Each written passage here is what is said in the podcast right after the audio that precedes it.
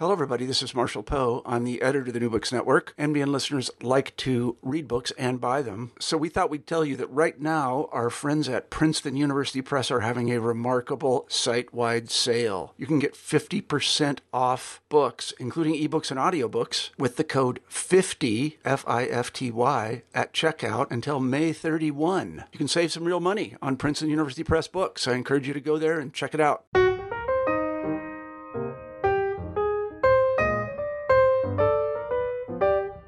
Hello, everyone, and welcome back to New Books and Biography, a podcast channel on the New Books Network. I'm Mark Clovis, your host for the channel. Today I'm speaking with Elizabeth Donnelly Carney about her study of the Macedonian queen Eurydice, entitled Eurydice and the Birth of Macedonian Power. Beth, welcome to New Books Network. Thank you for having me. Well, thank you for agreeing to be on our podcast. I was wondering if you could start us off by telling our listeners something about yourself. Well, um, I have lived in South Carolina for a long time because I taught for many years, like well over forty, at Clemson University. So I've lived in the small town of Clemson most of my adult life. I'm from uh, the Northeast, from, um, well, North Jersey, Western Pennsylvania, New York State. But um I've been here a while. I may or may not stay. I am teaching again, though I am retired. I am teaching this semester.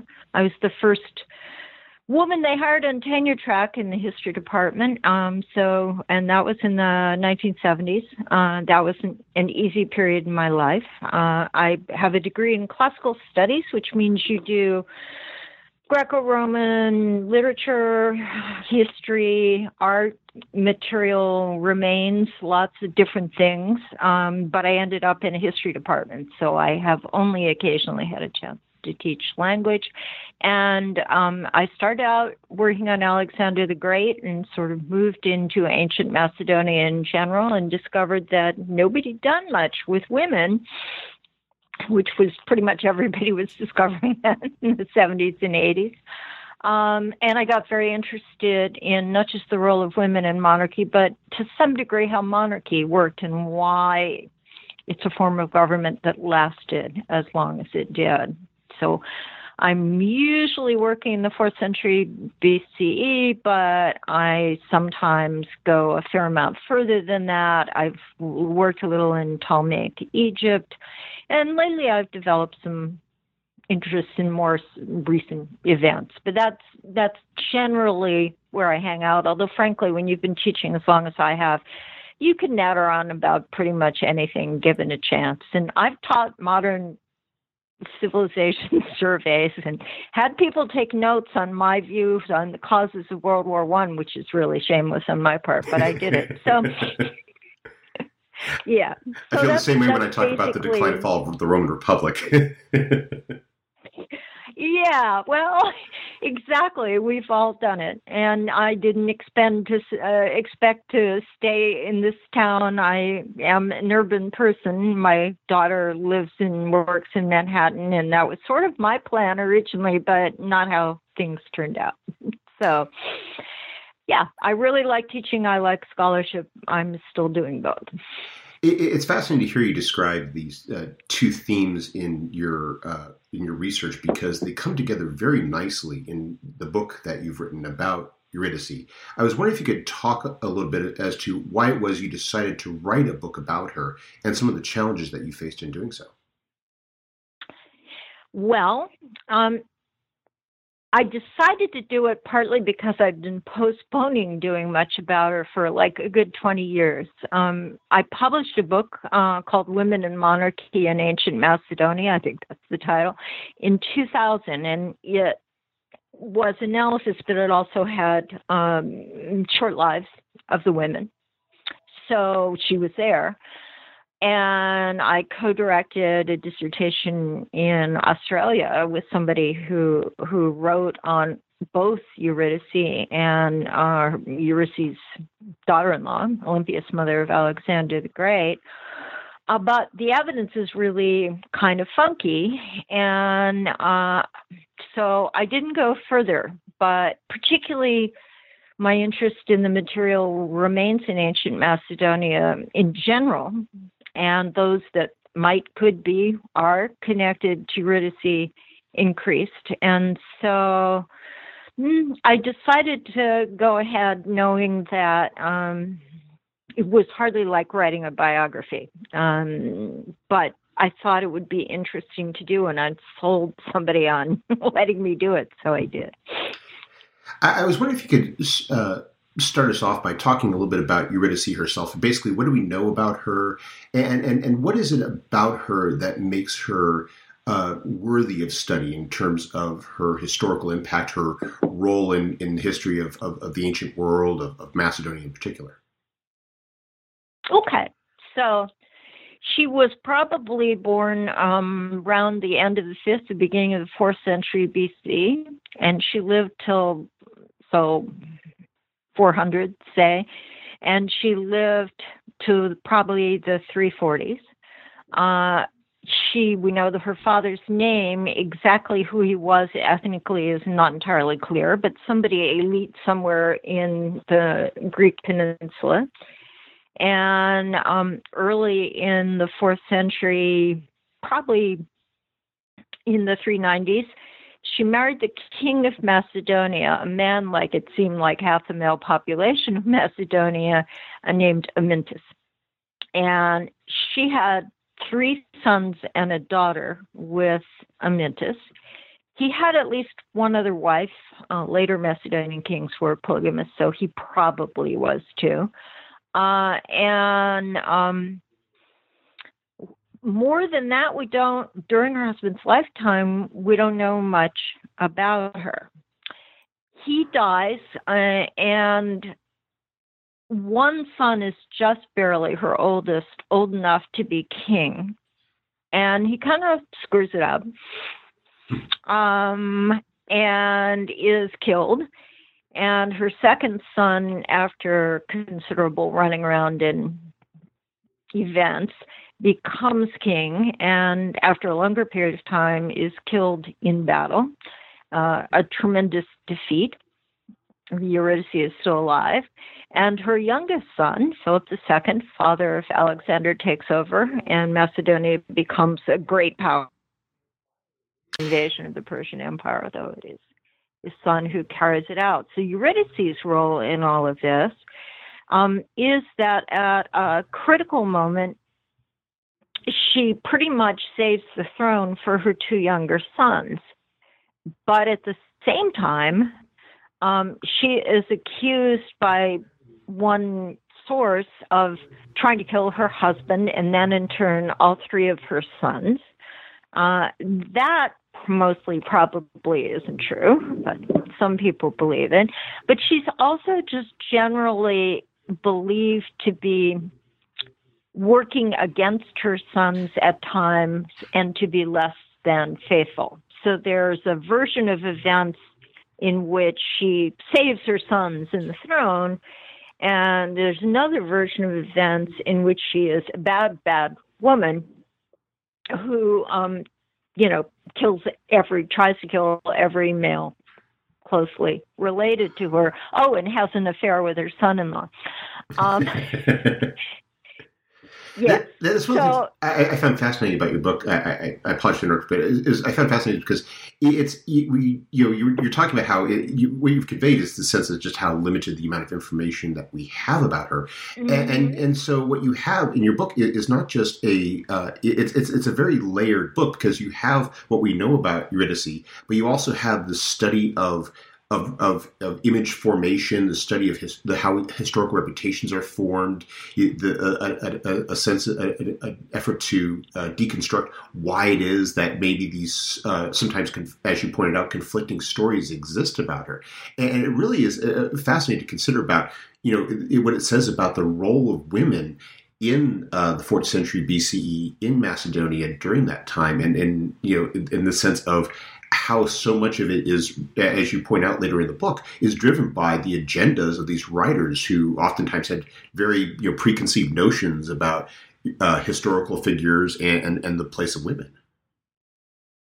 They do, and on top of that, um, most of them lived many centuries after these events. So uh, and and uh, uh, often in Roman times. So um, those political and cultural expectations have a lot to do with the stories they tell, and just, you know, their distance from from events. So one reason why I prefer the, I guess I'll say, good Eurydice take uh, is that is that she tries to save the throne for her remaining sons, is that um, that is a description um, made by an Athenian in a speech, at least originally while she was still alive, um, but recounting things he'd actually said to Philip himself. So it is, relatively speaking, contemporary evidence as opposed to all the later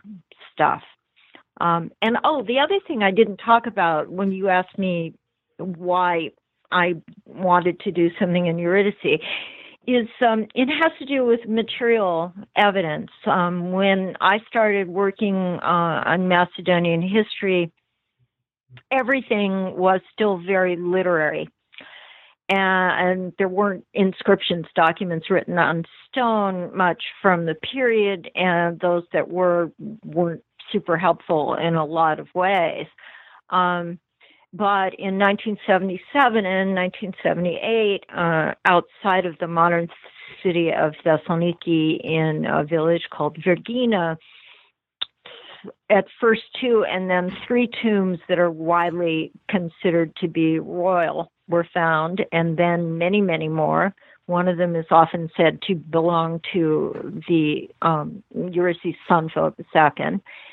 Failing that, it's probably his his um, son, Alexander's half-brother, um, and female burials as well, and uh, fabulous objects, uh, some remarkable paintings, and all that material evidence. Not that none had been found beforehand, um, but it, between what was found and then that it led to a tremendous increase in archaeological effort uh, in Macedonia, uh, really gave you another window on uh, these events, even though, you know, the material evidence is in different ways as problematic, although prettier, maybe more interesting than the literary.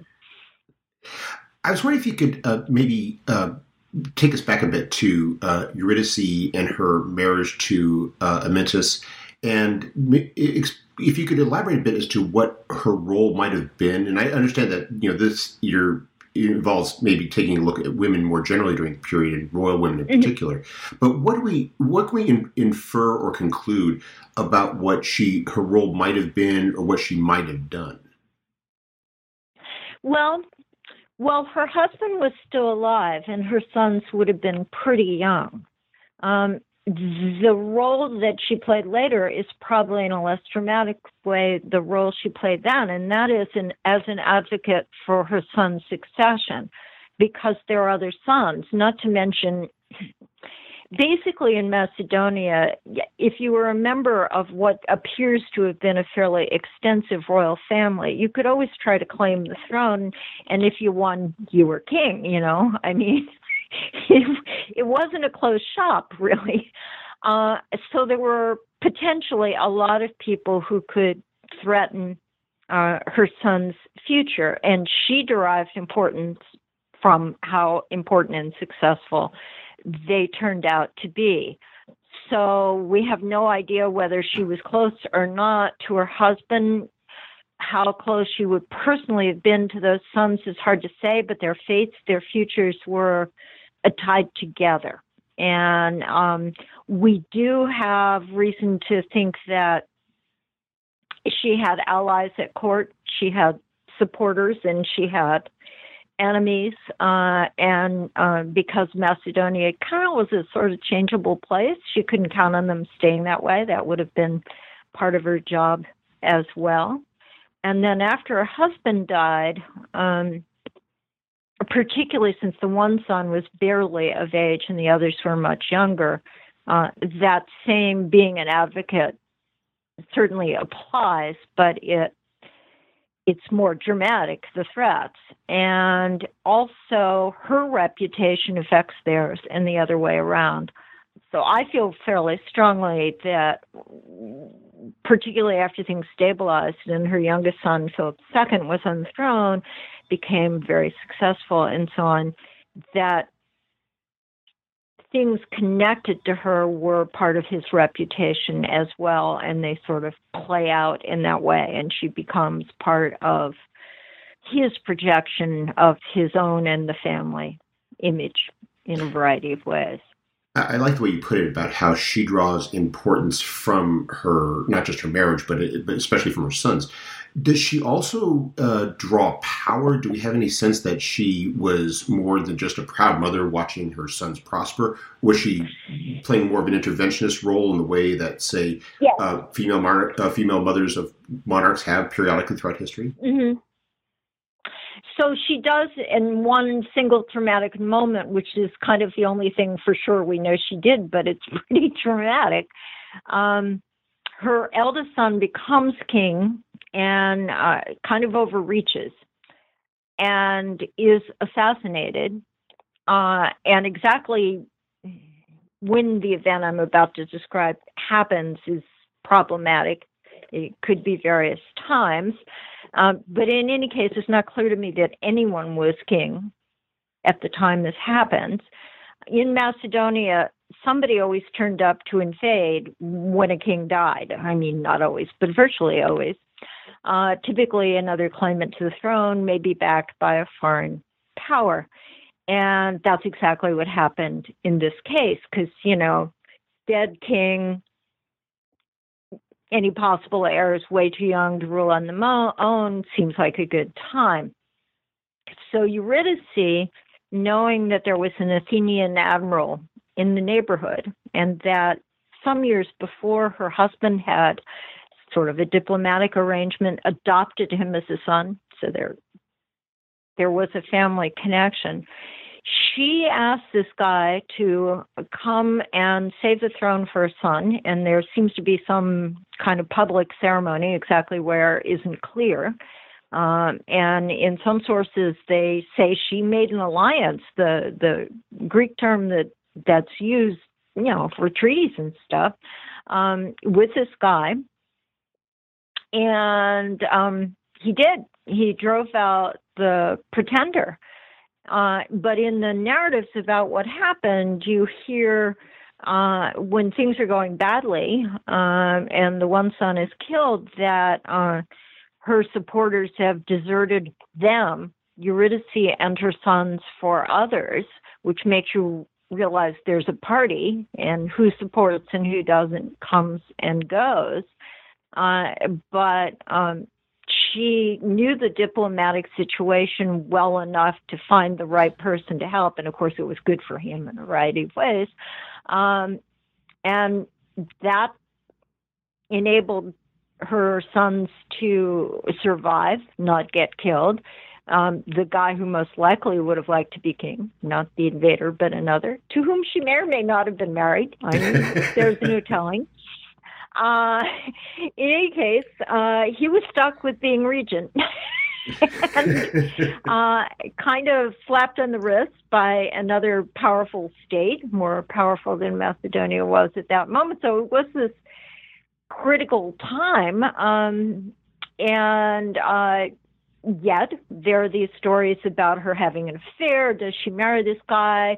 Since this guy killed her first son, well, that's bad, marrying your son's murderer. Not good for your image. And so a lot of the stuff afterwards almost certainly has to do with how many different stories, how problematic her reputation was. And uh, she and her sons appeared to do some damage control. Uh, how true any of this is is very hard to tell, because courts at pretty much any period in time tend to generate stories like this, gossip, and uh, a lot of things happen behind the scenes. So, and I'm your some of your listeners might be thinking at this point of Hamlet, because uh, there are some similarities there. That's, that's one of the things you do in your book that, that I like when you're talking about the, the questions surrounding Eurydice's career is you you you tie it to you you point out the similarities between uh, other famous uh, you know stories about women. You I, I like the one you when you brought in uh, James Cain's "The Postman Always Rings Twice," and it, it, it to me as I was reading, mm-hmm. I was thinking about how the, how so many of these stories you know can be classified into these tropes about women at, in these various roles, and and I, I like how you, you made the point. You didn't, you know, base the book around it, but it was a point that kind of gets to how how so much of this is about interpretation of that plays into these broader roles that women are seen as playing by the men who are who are recording recounting these stories. Yes, and it took a long time for people to get to that point of realization. So when I was first working Macedonian history, um, and to some degree this still happens, but it, nowhere near so much, and really the ancient world in general, uh, there was just a presumption that women had nothing to do with politics. And one reason the presumption exists is that people thought about the manipulation of power is connected to office. And women didn't hold offices. Uh, and they didn't really think much about whether, in fact, the king was understood his job as an office. Uh, I would tend to say not. But in any case, uh, in a way, they got to find out of how people understood the manipulation of power. And the moment you start looking at families, no matter how a given culture or class constructs a family, it's it it's a different issue. And you realize that you can't make these hard lines. And I think in general, in the history of many monarchies, women are, uh, royal women are um, the backup. They are uh, the relief troops. Uh, most obviously, if a spouse dies and uh, they their children are not old enough to rule. But to some degree, they're always true. Um, whether your mother likes you or not, really it's in her self-interest to be your advocate. Mm-hmm. I, I was wondering if you could maybe delve a bit more into some of these questions surrounding Eurydice's career, some of the uh, stories that people have offered about her. You, you identify four of them, and one of them you've already addressed, which is the, the degree to which she received this assistance from this Athenian admiral. Uh, you, you start, uh, when, when you're examining this in, in, in that chapter, by looking at this question about her as an adulteress. And this, of course, is mm-hmm. is something that, that is very interesting because it it's one of those things that ties into not just the fact that this is when uh, uh, Amyntas is alive, but also this, you know, the notion that implies from it that she's, you know, in effect, you know, maybe not be as worthy. What, what, what's going on there, and and, and, and and what, you know, do you sort of unpack about that, that particular uh, question about her life?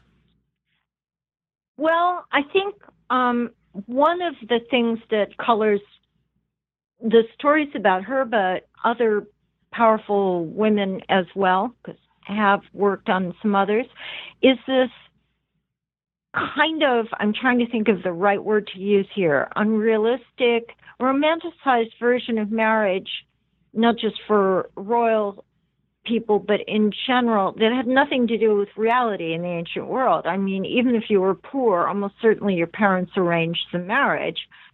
Uh, they weren't love matches, and that was certainly not true um, for anybody powerful, because property and the inheritance of power was involved.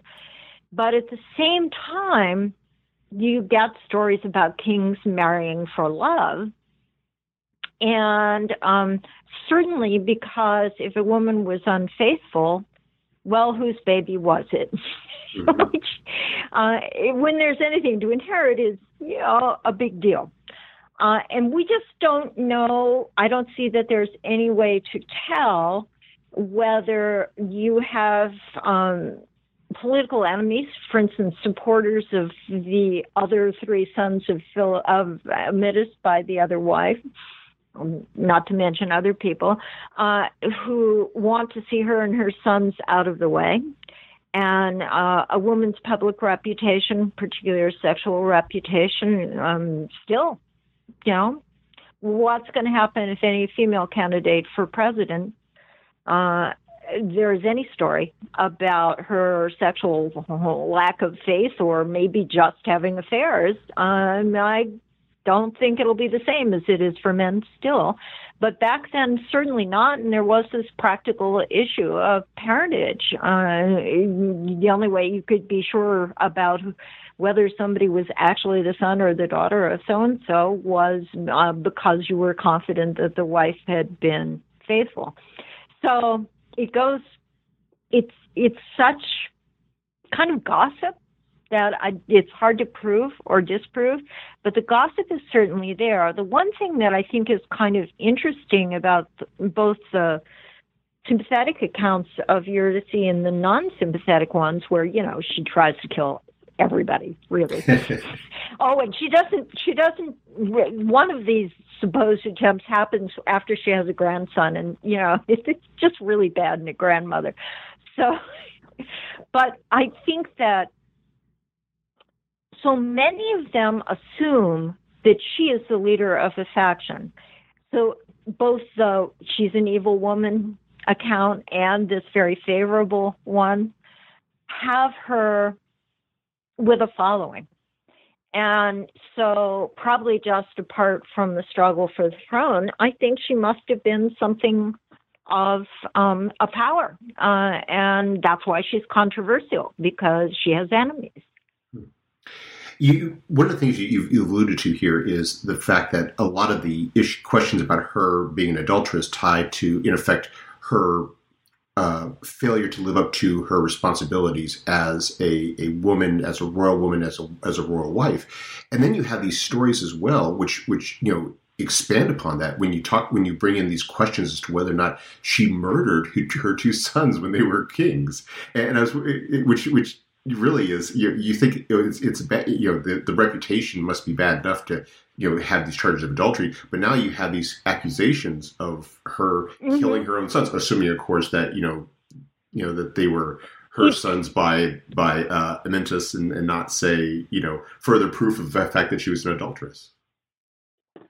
Yeah, well, it, it these stories kind of go in circles. So, for instance, if she's unfaithful with this guy she supposedly wants to put on the throne, and the implication is that her three sons are not, in fact, Amyntas' sons, then exactly why she'd want to kill her lover's sons is not so clear. Anyway, uh, in general, people don't take most of the stories about murder seriously because, for instance, um, her second oldest son, uh, it's impossible really to deny that he died in this disastrous battle. Uh, but the first son's death, if she was already married to this guy, something she may well have had no choice about if she was married to him, um, because things were really dicey, uh, that That is the only one where you can certainly think she's married this guy, he kills her son, or he's already killed her son. You can see where that would go. Mm-hmm. So um, I was wondering if we could perhaps maybe shift our focus away from talking about who she was and, and, and talk a bit about this related subject of her image. Because you talk a lot, because here's where something where we have uh, artifacts or, uh, or, or or artifacts that we think are attributed to her, and, and they offer a, a way of interpreting her that is separate from these stories told centuries after the fact that, you know, probably say more about the writers than they do about Eurydice herself. So, what were some of the what was her image in her lifetime, that, to the best that we can reconstruct it? Well, the thing that appears to be the earliest is um, not a physical inscription, that is some kind of document either carved into stone or um, in metal or something else lasting. Um, it's a description of inscription by um, a writer from the second century C E, so long after the event, but he is a apparently describing an inscription he's seen. And there's some problems with the manuscript, so how the inscription reads. But it is something in poetry that she recorded celebrating the fact that she had learned to read long after she was an adult, when she had sons who were, the phrase makes you think they're at least adolescent. Um, and it's either, it involves the muses, who are patrons, um, among other things, well, of the arts in general, but um, also of reading. And it involves citizen women, and thanks to the text being a little mixed up, it's a little hard to tell if the dedication is to the muses, or actually this is something um, written to fellow citizen women, um, in effect holding herself up as a model. So she's an ideal mother, and that's really why this ancient author um, gives us the inscription, because he's saying she's a model. Um, and it's um, the tone of this is interesting. She's proud of herself, but it is certainly the mirror image of the, you know, untrustworthy and possibly murderous mother. And um, it's fairly early. It's probably, well, the way it reads, it's before at least all of her sons had become adults. And it's her. I mean, she may have paid somebody to write the the poem, but but she's the one doing the dedicating. And it's certainly not the the con- contriving, witchy Eurydice that you get somewhere else. And then later, and this is all found since the nineteen eighties, um, in the village Vergina that we believe is the older Macedonian capital, um, a sanctuary with a bunch of different buildings. It's a very complicated site, uh, and things were added and subtracted over the centuries and so on. Um, in the, some of it within buildings, some of it just outside the buildings, um, were found two statue bases with her name and that of her father, Sirisi, daughter of Theris the Second, Eucleia. Now, Eucleia is not the Greek deity anyone would know, except a specialist. It means literally good re- repute. Uh, and um, there was a lot of cults of personifications by the fourth century, and the good repute is often military, but by no means always. Uh, it also has to do with reputation, and for women, it can have to do with um, you know, acting appropriately sexually. Uh, so these two statue bases, um, dedicated by Eurydice to this goddess. Is the whole temple sanctuary connected to Eucleia? We don't know, maybe. Uh, and in one of the burial pits, I can explain in a minute why there'd be a burial pit for objects, um, is a statue in two parts, a little bit larger than my size, of marble, possibly the work of an Athenian sculptor, of a woman in a kind of old-fashioned dress that a goddess might wear or a priestess. Uh, and uh, some people think it's a portrait of Eurydice. Some people think it's the goddess. Uh, but in any case, dedicated by Eurydice. Uh, so again, her personal acts. Her husband isn't mentioned. Her sons aren't mentioned. She's doing the dedicating. Um, and let me explain about the pit and why the statue is buried, because I think this goes to her continuing reputation. So the centuries passed. Eurydice was long dead. Uh, the Romans messed with the Macedonians a bunch of times, but in the second century B C, they conquered them and abolished the monarchy. Uh, and they did a lot of damage everywhere, and unsurprisingly, uh, in the old capital. So the sanctuary experienced damage at that time, but it continued in some level of use until about a century or two later, sometime in the first century C or A D. And um, there was, I think, an earthquake. Anyway, it wasn't just human action. So somebody went to the trouble to bury with tremendous care what was left of items in this sanctuary. So that is um, three and a half centuries maybe after her death. And so the reason uh, the statue in the two parts, and one of the statue bases is in one of these pits, the other was actually found in front of the remains of the sanctuary. This all goes to the continued reverence for those objects, and um, obviously to continued popular respect. Uh, so that's pretty good, considering. You mentioned that these are, uh, you know, artifacts that we can assume or, or, or reasonably conclude that they are, you know, were ones in which Eurydice had some influence.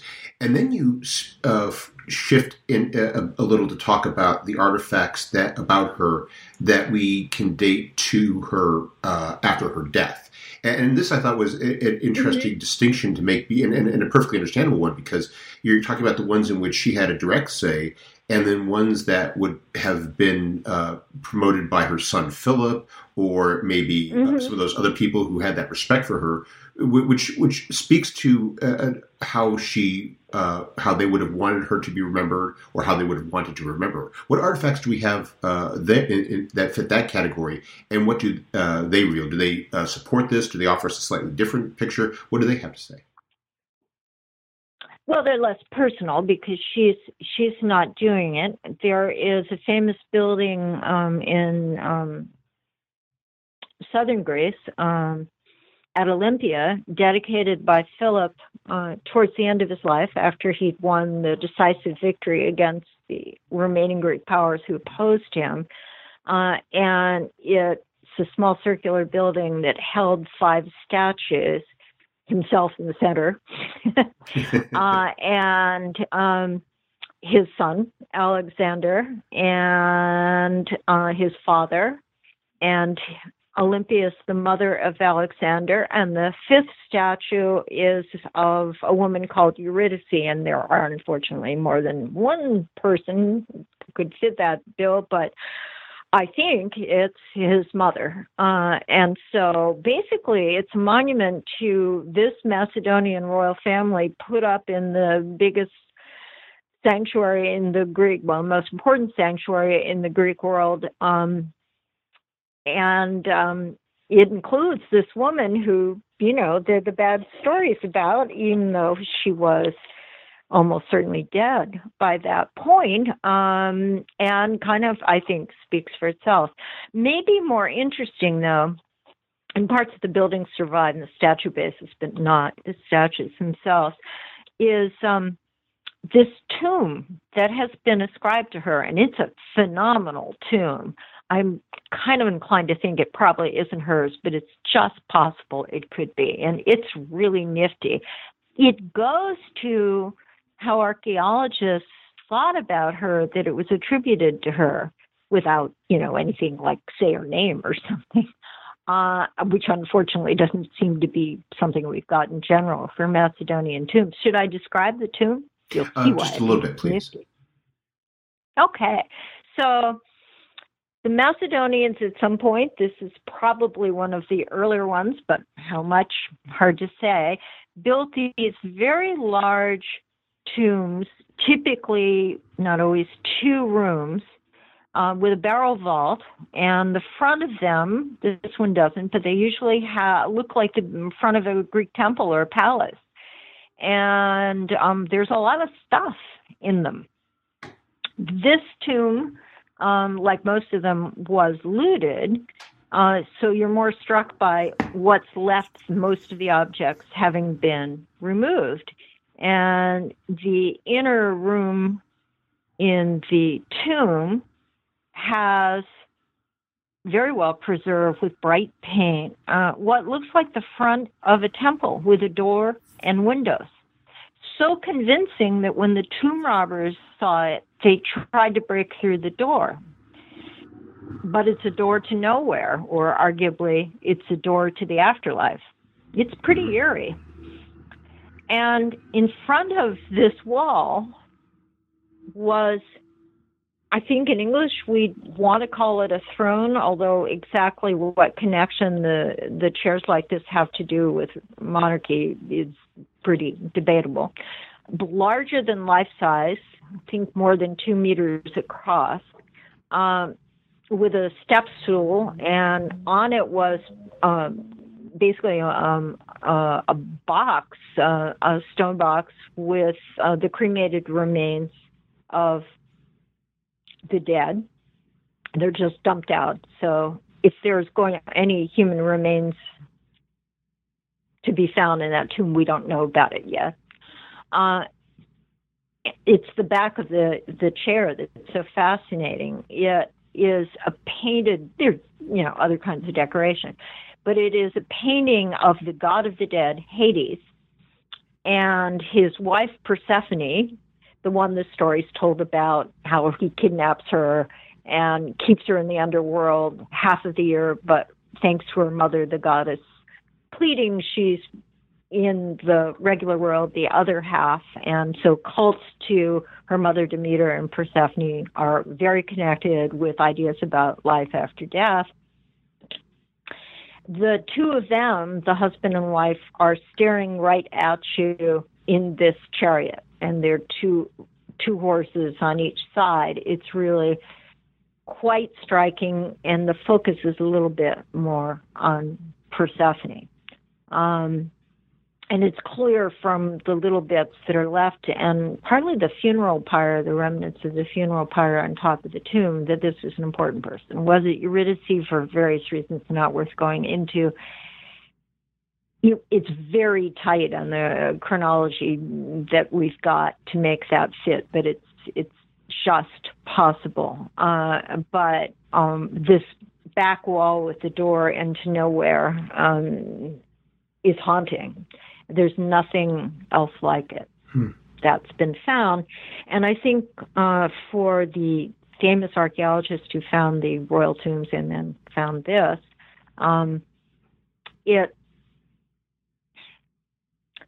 he said Eurydice because he thought it was a woman's burial. It remains to be seen if that's correct or not. It may have been a couple, for all we know.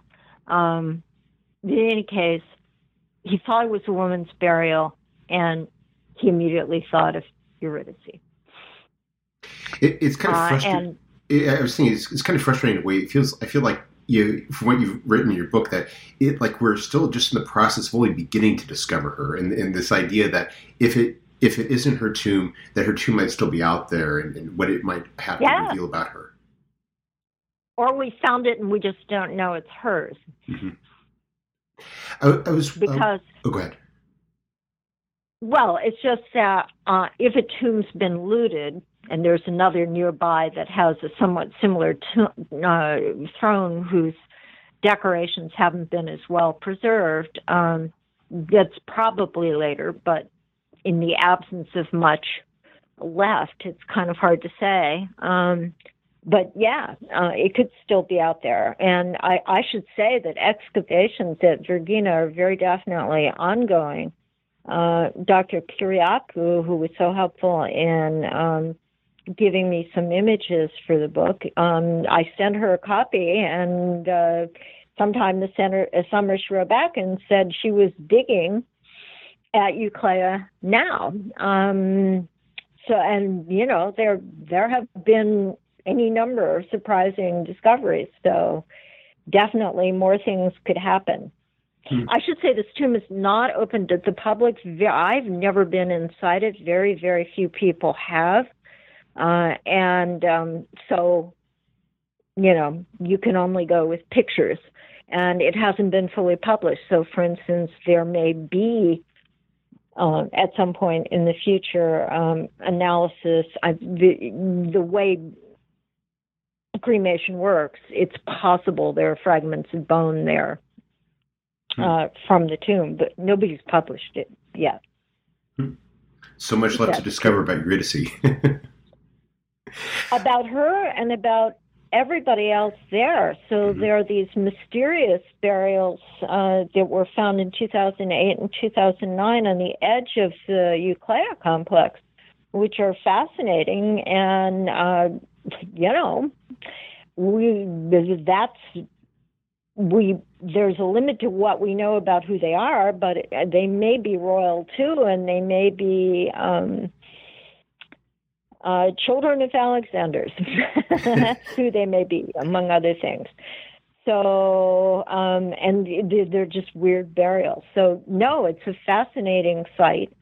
And uh, there are other places in Macedonia with some really intriguing tombs and remains that um, we'll probably hear more about.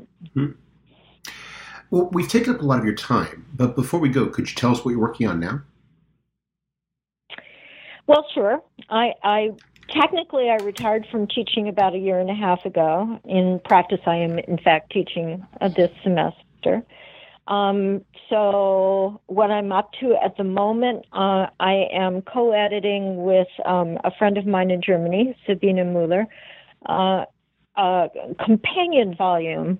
I'll explain what companion volumes are in a second. Uh, on um, women and monarchy in the ancient Mediterranean. So Greek, Egyptian, Roman, Persian, Near Eastern of various kinds, um, quite a mix over, I suppose we go from around three thousand B C to the fourth century C E. Uh, forty-five chapters, forty-five scholars, many of them not English speakers.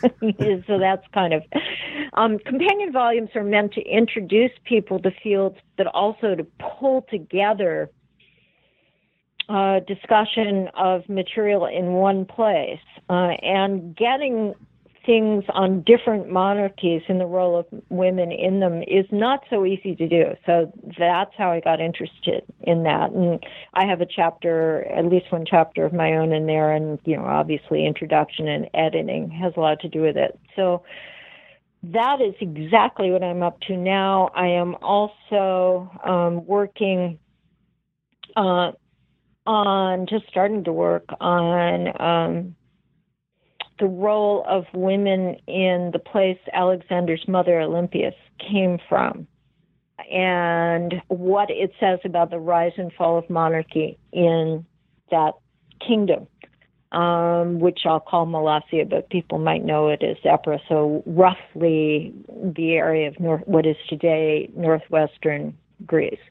Um, And then I have a sort of nineteenth century project. I'm, I'm not sure exactly what I'm going to do with it, but it's kind of cool. Uh, I don't know if I'll publish on it or not. It's uh, I have an ancestor. Thessaloniki is the name of the second largest city in Greece, uh, the capital of the Greek province of Macedonia. It was founded in three sixteen B C E. Uh, by Cassander, who had just married, pretty much by force, um, one of Alexander's half-sisters, whose name was Thessaloniki, and I'm going to keep calling her Thessaloniki so we can tell her apart from the city. It's been there that long.